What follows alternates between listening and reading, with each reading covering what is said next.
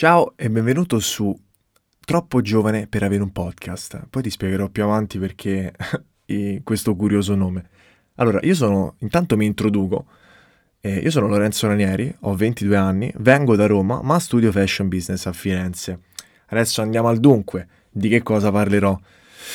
Allora, io voglio dire la mia su ciò che mi interessa e soprattutto su ciò che mi intrattiene, quindi business, moda, musica, cucina, politica, finanza, personalità mondiali, lifestyle, ma pure quello che succede al bar. Cioè, non voglio limitarmi a un solo settore, perché come te, come voi, ho tantissimi interessi e se voglio comunicarvi come vedo un po' il mondo, non posso limitarmi a un solo settore. Penso che tu sia d'accordo con me, no?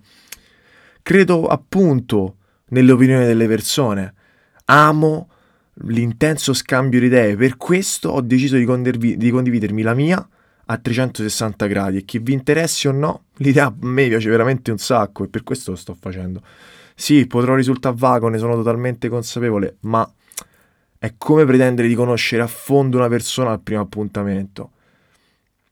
Ed è utopistica una cosa del genere, no? Mi conoscerete piano piano. Voglio anche parlarmi della mia vita, dei miei pensieri, dei miei valori Insomma, voglio fare informazione, però che sia stimolante, fresca e soprattutto non pallosa. Come ho detto, appunto, mi piacciono tante cose. Pensate ad una cosa in questo momento che vi possa interessare. Vi do due secondi. Uno, due. Ci avete pensato? Ecco, quella cosa probabilmente piacerà anche a me. Amo chi o cosa riesce a trasmettermi emozioni e, che, e, e soprattutto che possa suscitare in me la voglia di cercare, informarmi e poi comunicare quello che ho capito e come la vedo io.